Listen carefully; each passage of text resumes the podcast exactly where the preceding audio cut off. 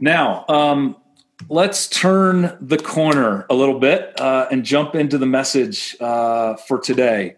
Um, last year, it was last summer actually, and I'm glad it was last summer and not this summer. But last summer, for um, our 20 year anniversary, my wife Janice and I uh, went to Europe. Now, neither of us had been to Europe before. And so, one of our goals um, when we went was just to go and relax and spend time together and celebrate 20 years uh, being married. Um, but we also wanted to see some of the best sites, right? I mean, if you go to Europe, you want to see, and we had never been, so you want to see some of the greatest things. And we had two things in mind. Um, one, we wanted to see some really beautiful churches because I'm a historian and Europe is known for its beautiful churches. And uh, we also wanted to see some amazing artwork while we were there. So if you have eight days to see beautiful churches and beautiful artwork on a continent that is full of thousands of cities and villages and towns and museums and churches, how do you decide where to go and what to see? Um, you can't see it all, right? So you have to decide. So we picked a couple of places to focus most of our time, and one of those was Florence, Italy. Um, so this is actually a picture of us there on the Arno River, on one of the famous bridges there in Florence.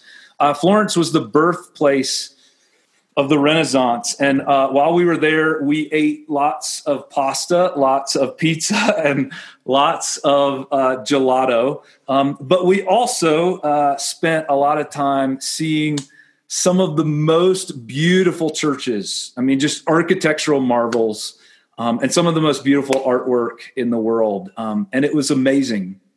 And at the same time, it was overwhelming because you, you, just couldn't see it all.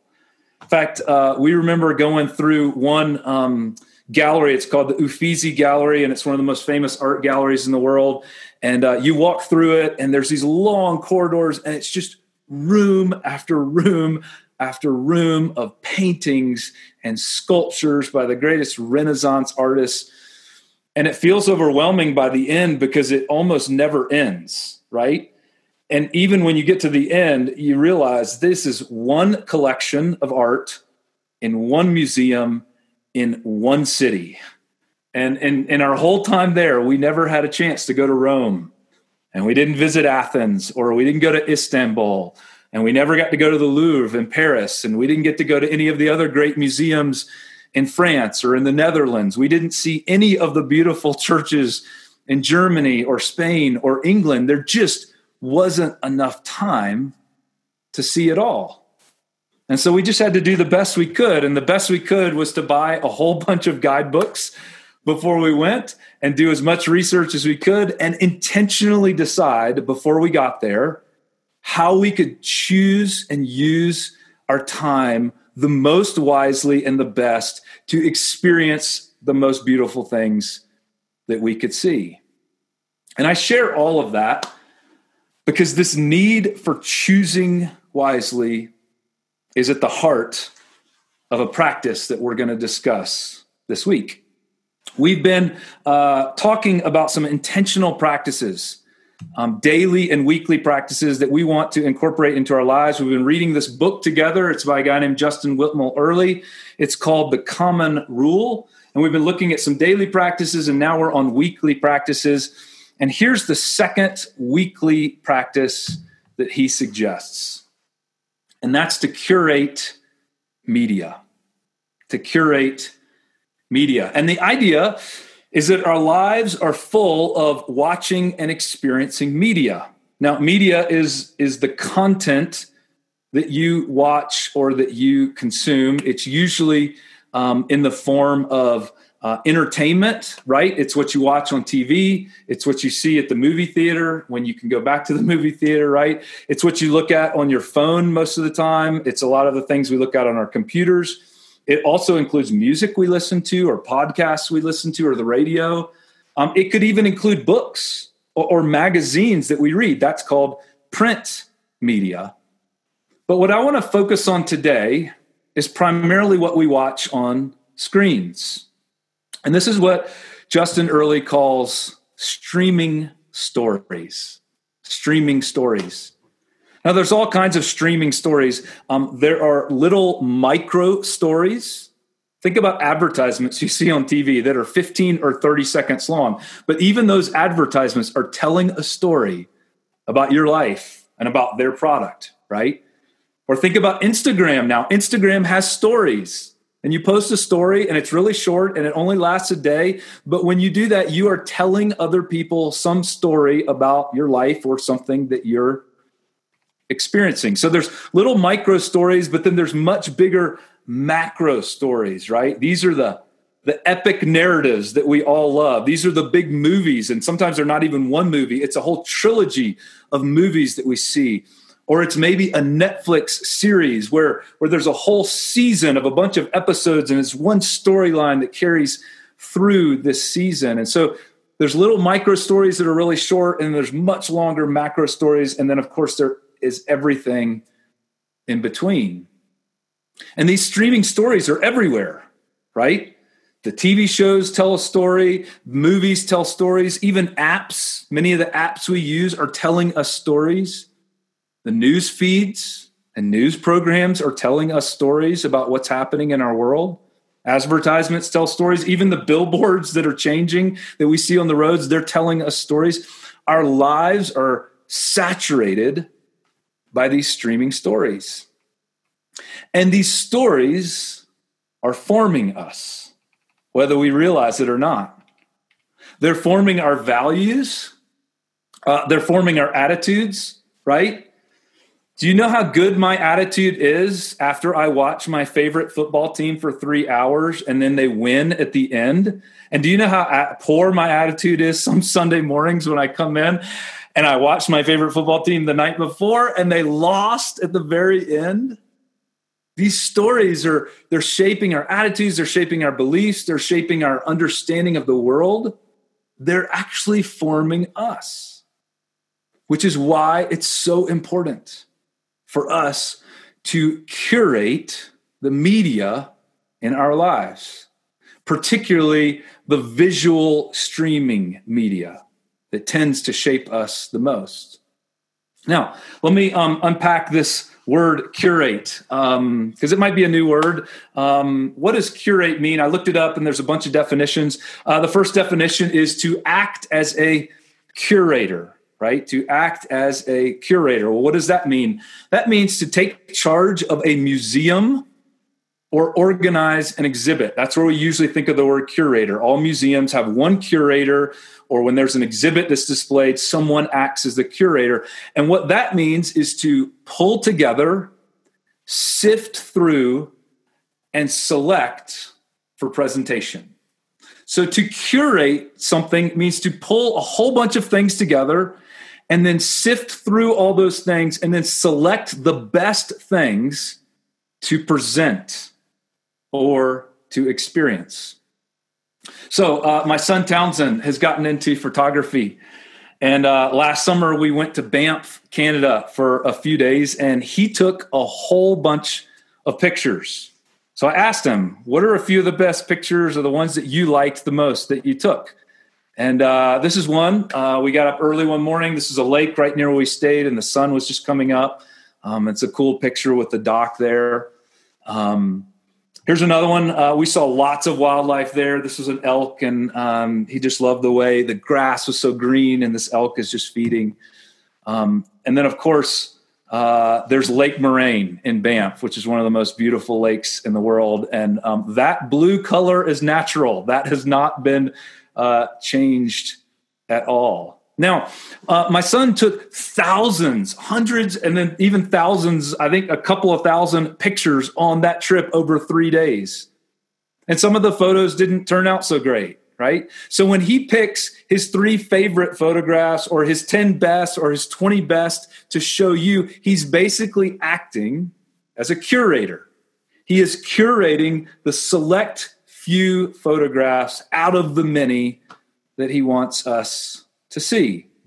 So, so the important thing about curating is that you are making an intentional decision to sift through the many options and then choose the best, which always means cutting out a whole lot of stuff that's not worth looking at anymore. And we need to do this. We need to be curators of media in our own lives. And that's because most of us are overwhelmed with too much media. Uh, did you know that the average American spends about 10 hours a day looking at just two things a smartphone or a TV screen? And it's interesting, it's the same across all uh, age ranges. It stays about 10 hours a day. Now, interestingly, teenagers tend to look almost entirely at smartphones and don't look at a TV that much. And then if you're over 65, you watch a whole lot of TV and you don't look at your smartphone that much. And the graph sort of changes, but it ends up being about 10 hours, no matter how old you are, spending time a day looking at a smartphone or a TV.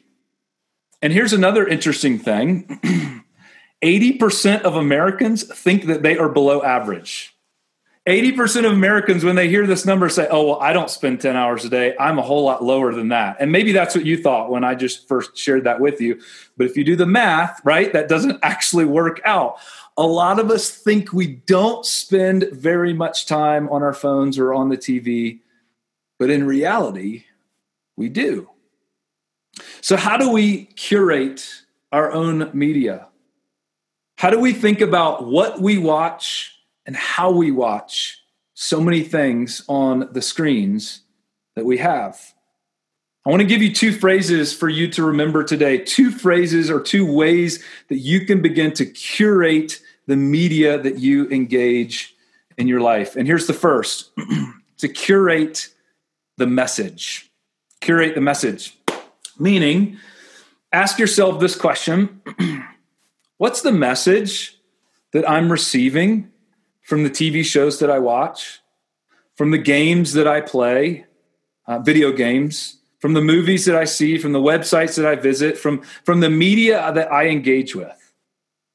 If most of the media that we watch and that we engage are streaming stories, what are the stories that I'm being told? What are the stories I'm being fed? What, what are the stories that are forming me?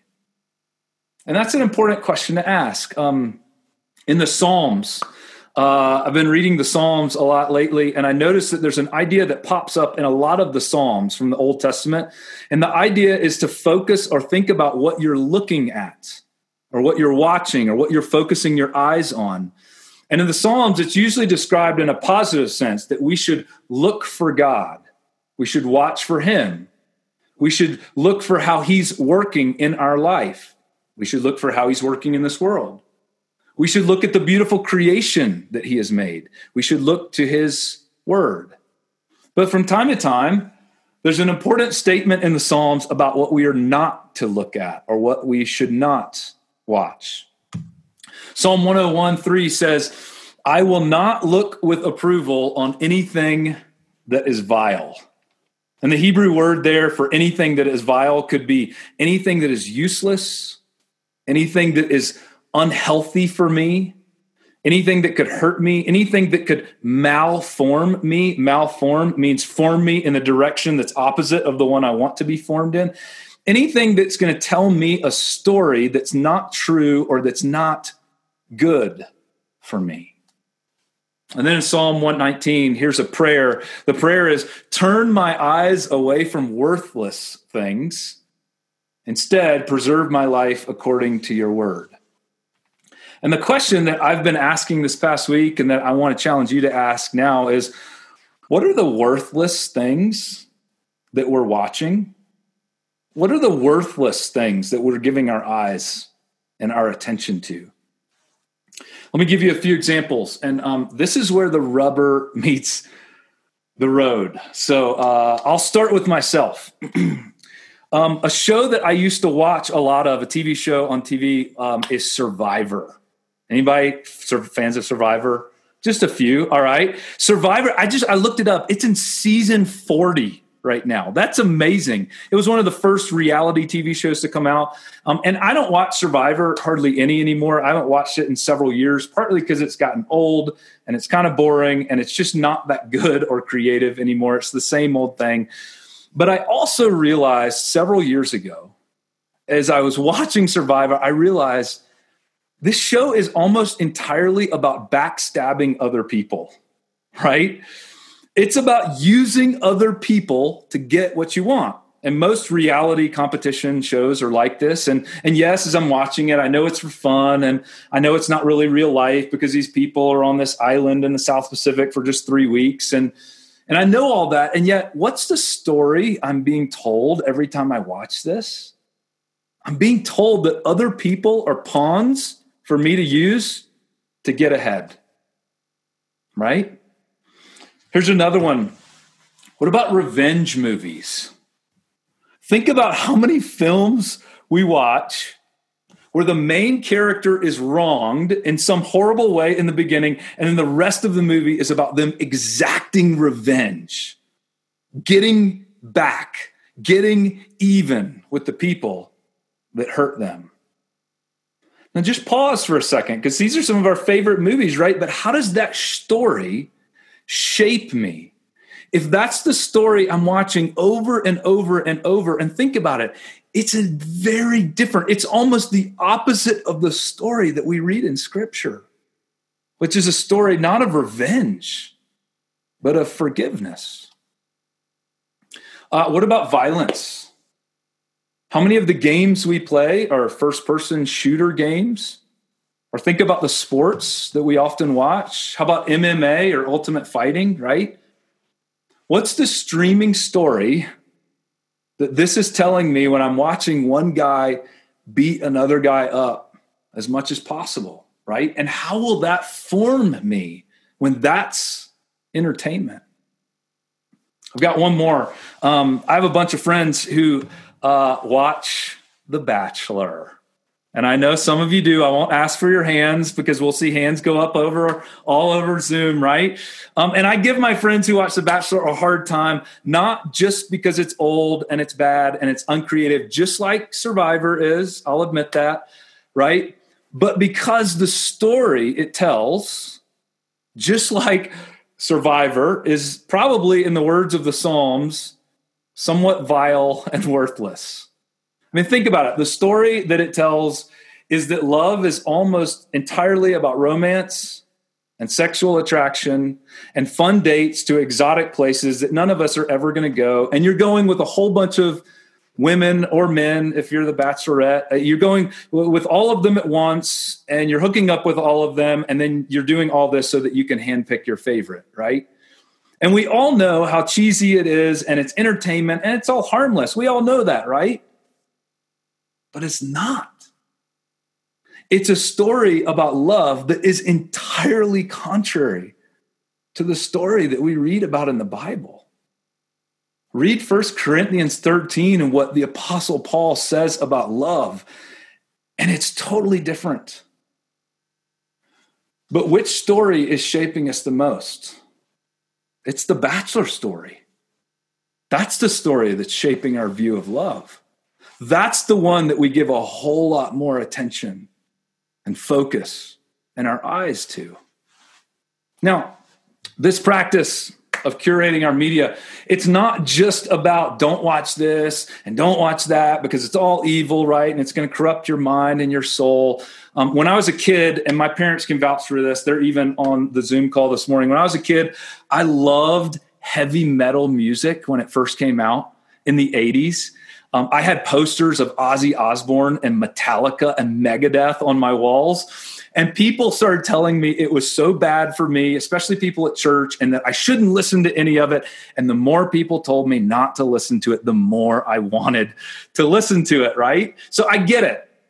If there's a part of you that right now wants to kind of push back and say, hey, if I want to watch The Bachelor or I want to watch, you know, MMA or whatever, if I want to watch those things, I should be able to watch those. I get that right? I know that feeling. I just want you to think about how many better things we could be watching, how many good things we could be giving our time and attention to.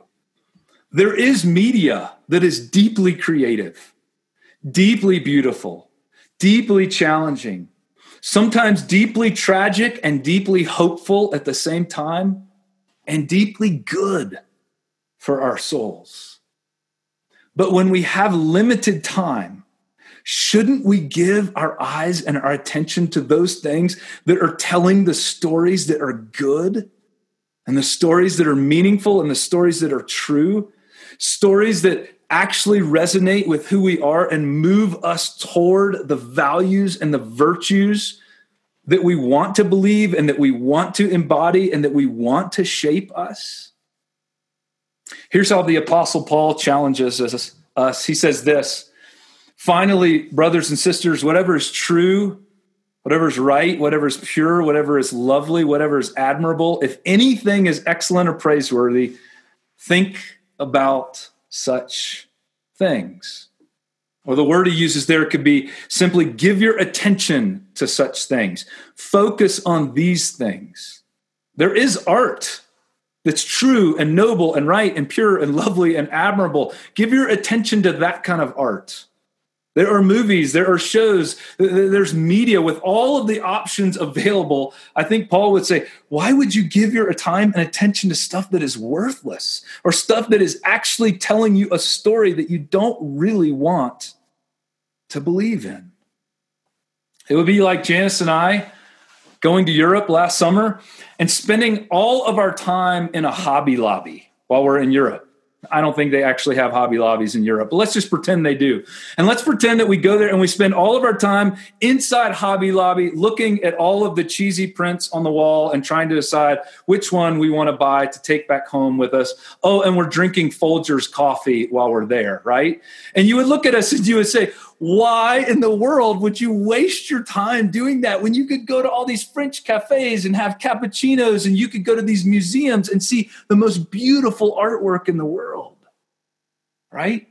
We have to approach media like we are curators, like we are selecting the best. We only have so much time and we can't see it all. And some of it is actually pretty worthless and pretty bad. So let's just focus on what's good and what will help us and the kind of stories that'll be the most meaningful to us. That's what curate the message means. Now, um, in his book, uh, Justin Earley, um, I hope you got it and you're reading along with us. Um, he gives some great suggestions for how to curate good movies, good TV shows, other content that we engage online. He gives some great suggestions for how to choose stories that are good and beautiful and compelling. And so I want to encourage you to go and look at those specific recommendations that he makes. But I want to offer one other big idea for us today before we wrap up, because it's not just about the content of the media we consume. Yes, we need to curate the message, but we also need to curate the medium curate the medium. Uh, the medium is the way that the content is delivered to you. In fact, that's where we get the word media. media is just the plural of medium, right? And so, medium, uh, the mediums that we most often use are television screens, um, the movie screen, not so much lately, but sometimes, uh, our smartphones, our tablets, our computer screens. That's where we get most of the media that we consume today. Now, think about this for a second. Before the 1950s, none of these things existed. Only the movie screen existed at that time. And so, do you know how most people experienced entertainment before the 1950s? Well, they listened to a radio together at night, right? Or they actually participated in something live if you wanted to watch sports at that time, you actually went to the ballpark to watch a game, or you went down to your local high school gym to watch a basketball game. There wasn't a screen to watch it on. You went to local plays. You went to musicals that were put on by groups of kids, right? Or a lot of families owned pianos.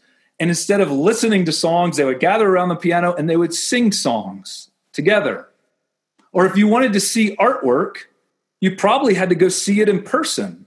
Now there were books during that time, so you could look at some artwork in books, but but the way that most people engaged art would be to actually see it in person. And the way that people engaged epic stories, or, or even the week to week episode, you know, cliffhanger stories that we watch now, the way most people engage those was through books or magazines and newspapers that would actually print a different chapter each week to keep you coming back to keep reading. Now, I'm not trying to romanticize that time period at all. That the 1950s was not necessarily better. Um, it's just that technology has changed. And so the way that we are entertained and the way we consume media has changed. And the implications of technological advances um, always have both positives and negatives. The positives are obviously we live in a time. I mean, gosh, we could talk about medicine and healthcare, and we're really glad that there's great technological advances there. And even in media, there's some really positive. I mean, how many people can look at great art now um, because it can be mass disseminated over our screens? Um, how many people can stay connected to other people who live in other cities and towns? We could have never had church on Zoom like we're having right now in the 1950s. We would have just shut down for several months. How many imaginative worlds can be created through CGI in movies? How many college football games can I watch on Saturday now from the comfort of my couch, right? But here's one implication that we don't often perceive most current screen mediums are passive, meaning they're not participatory. So it's easy to sit on your couch by yourself and watch interesting shows on TV all day long without actually doing anything or even participating in anything. And in fact, there's now this quality of stimulation that happens through the flickering pixels of a screen and it's gotten faster and there's so much more mo- movement and there's so much more stimulation now that it almost lulls us into a trance like state. So much so that we even celebrate it now right? I just binged the whole third season of stranger things yesterday right? And maybe i binged it because it was a good show but maybe I just binged it because it was easy. And it sort of just lulled me into laying on the couch and it didn't require me to do anything whatsoever. Or maybe on a Sunday, you go to church for an hour when we're doing it live in person. You get up and you go to church for an hour, and then you come home, and it's easy to just sit and watch the NFL for four hours or for eight hours for the rest of the day. And let's be honest, sitting on your couch watching the NFL is a whole lot easier and probably a little bit more entertaining than getting up and going to church and talking to people. And we don't realize it, but it's so easy to become one of those average Americans who's watching 10 hours of TV or screens a day. And then we lament where does all the time go? Why am I so tired at the end of the day? And it's not the good kind of tired when you've been doing like physical work, it's the lethargic, lazy kind of tired. And why is my real life not as exciting and fast paced as all this stuff happening and that's coming to me on the screen, right? And so the challenge for us is not just curating the message, but it's curating the medium which means doing a few things asking the question, how and how much am I consuming media through these different mediums? And so for some of us, that's a time issue. How much time am I spending watching TV or on these kind of screens or on this specific medium that is mostly passive in nature? And so, what Justin Hurley recommends, or, or Earley recommends doing, is every single week, um, uh, and maybe starting with this week, if you've never done this, starting by doing a time audit, asking yourself, how much are you actually, and measuring how much are you actually watching and consuming media for a whole week? And, and that's not easy to do. It takes some intentionality to figure that out, but it's important because you're probably, and I'm probably watching and consuming a whole lot more than we think we are. And then he says, once you've done a time audit, then figure out how to set a limit for how much you want to watch, how much you should be watching. And only you can determine what that number is, right? Is it 15 hours a week? 15 hours a week that I want to watch media? Is it is it 10 hours a week? Is it 8? Uh, Justin Earley has set it at four hours a week for himself. And he said it there because he has a job that he loves. He has a family, has four kids he wants to spend time with. He has friends that he wants to hang out with. He has a, a church community he wants to be engaged in. There's so many more things in his life that he feels like would be so much more meaningful to do than to watch reruns of The Office for the fourth time. And by setting his limit at four hours a week, it ensures he's going to be super discerning and intentional about only watching the best TV shows or the best films or engaging the best media that there is. Now, four hours might seem impossible for you. It might feel really low, but I just want to encourage you to set some goal, a healthy goal that'll probably be somewhat lower than what you're already doing. doing. And one way you can achieve that goal would be to start engaging in more participatory activities. Play more sports instead of watching them right? Go to art museums, go to history museums, go to plays, go to musicals, go to performances, go to concerts, right? Consider more participatory engagements of media. Now, that's really hard right now. because all the museums and all the, all the things where you can participate are closed. And in fact, I'm guessing for the last two months, if you're like me, most of us have probably engaged in more non participatory media, particularly on our screens at home, than we ever have before. And so, this message today might feel particularly hard. It might feel particularly challenging. But I think now is the best time to ask questions about the media that we're consuming, to think more deeply about the streaming stories that are forming us, whether we realize it or not. And now is the time to become curators of our own media. So let me pray for us as we take on this challenge this week. Um, God, um, I do pray that you would help us to manage our time well. Um, give us the desire um, to not only measure how much time we're spending doing some of these things, but then to set some limits and to recognize that the limits will actually bring more freedom into our lives. They won't constrain us. Um, help us to uh, encourage one another as a community to do this. Um, help us to hold one another accountable.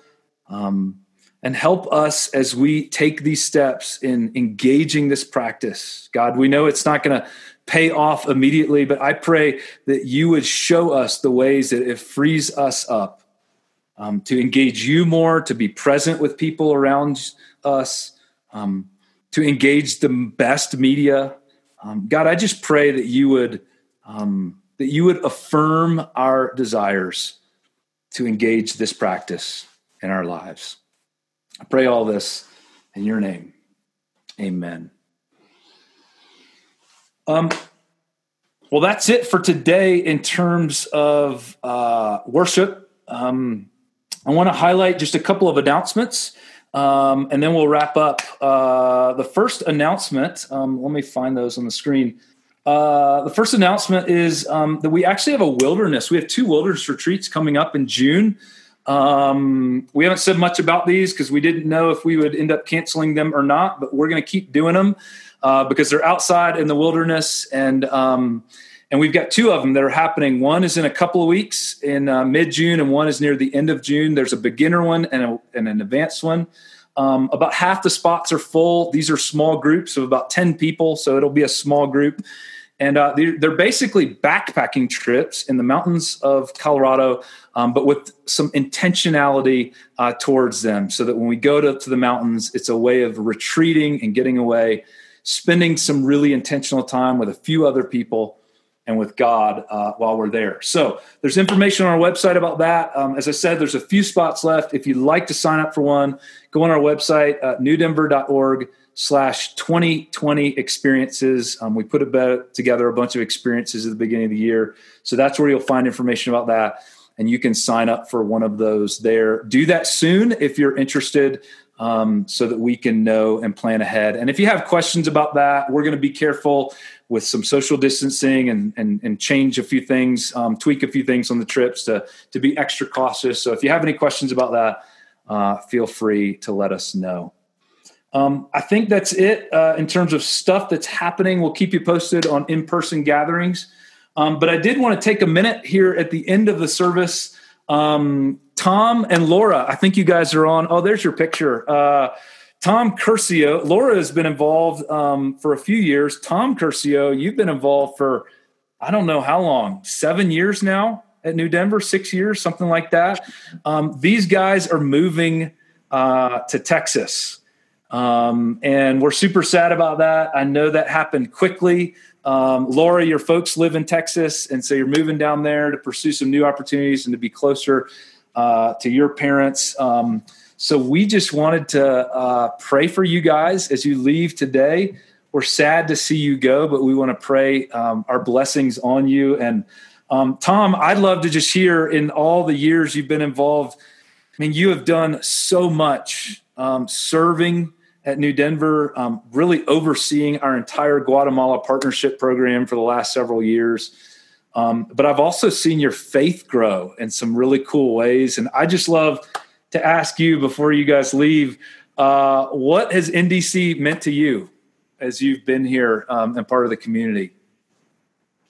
Well, um, it, it's hard to put into words um, the amount of gratitude uh, that I have for being a part of this community and, and sharing uh, in relationship with so many people, especially to, uh, um, on all the trips to Guatemala. Those are memories that I will cherish for the rest of my life. And, uh, uh, and, and, the experience of um, working with the people in Guatemala has been such a, a rich part of, of me and become, it changed the direction of my life and uh, and Laura's joined in now, and so uh, the work that we're doing down there will continue um, uh, through through chocolate and and through uh, relationships with Antonio as well. We're going to maintain our relationship with Antonio.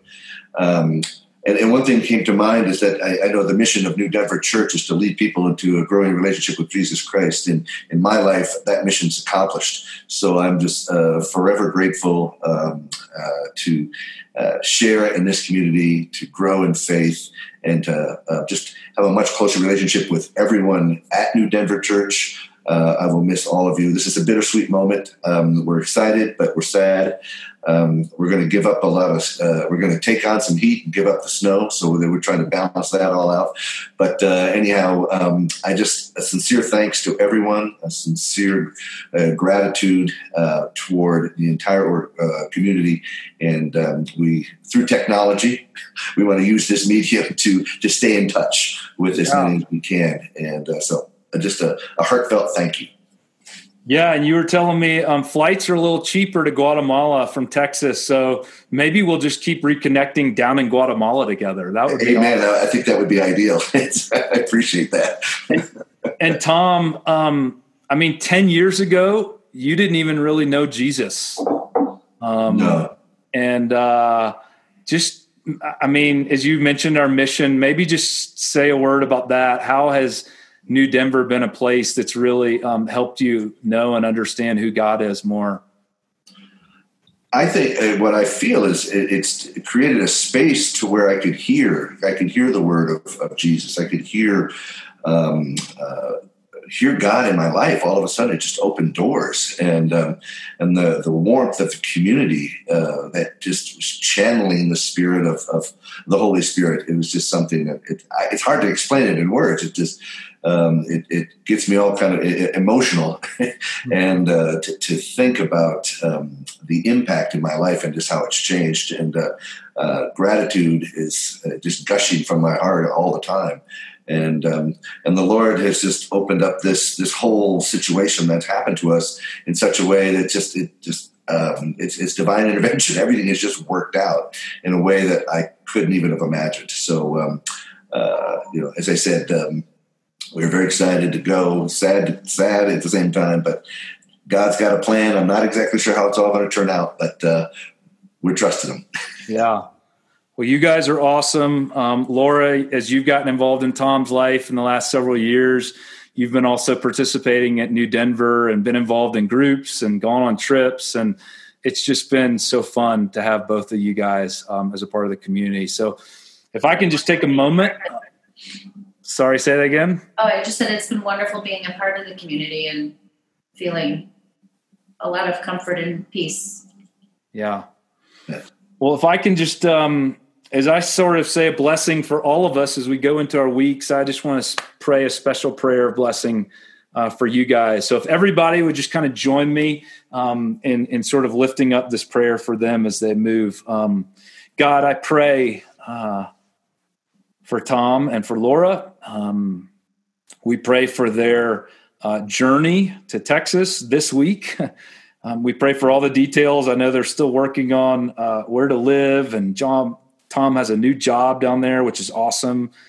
You've provided. Um, I pray that they find uh, um, they just find a sense of home uh, there, um, especially as they're able to help take care of Laura's parents a little more. Um, and God, I pray that you would just continue to affirm this decision and this direction in their lives. Um, I pray for uh, their um, desire to continue blessing the people of Guatemala and Pastor Antonio and the school um, through the nonprofit that they started and the work they're doing down there. And um, Lord, we just thank you for the opportunities. And I, I can't imagine uh, the celebrating that we'll be doing into eternity um, for all the ways that you've used our church and their lives. And there's just been an intersection there that we can't really explain except that it's all by your Holy Spirit. Um, and so, God, as they go uh, this week, um, we pray this blessing on them. And as we go into our weeks and wherever you're leading us, I pray that you, the Lord, would bless all of us and keep us. Um, may you, the Lord, smile upon us and show us mercy. And may you, the Lord, look upon us kindly and give us your peace. We pray all of this in the name of the Father, the Son, and the Holy Spirit. Amen.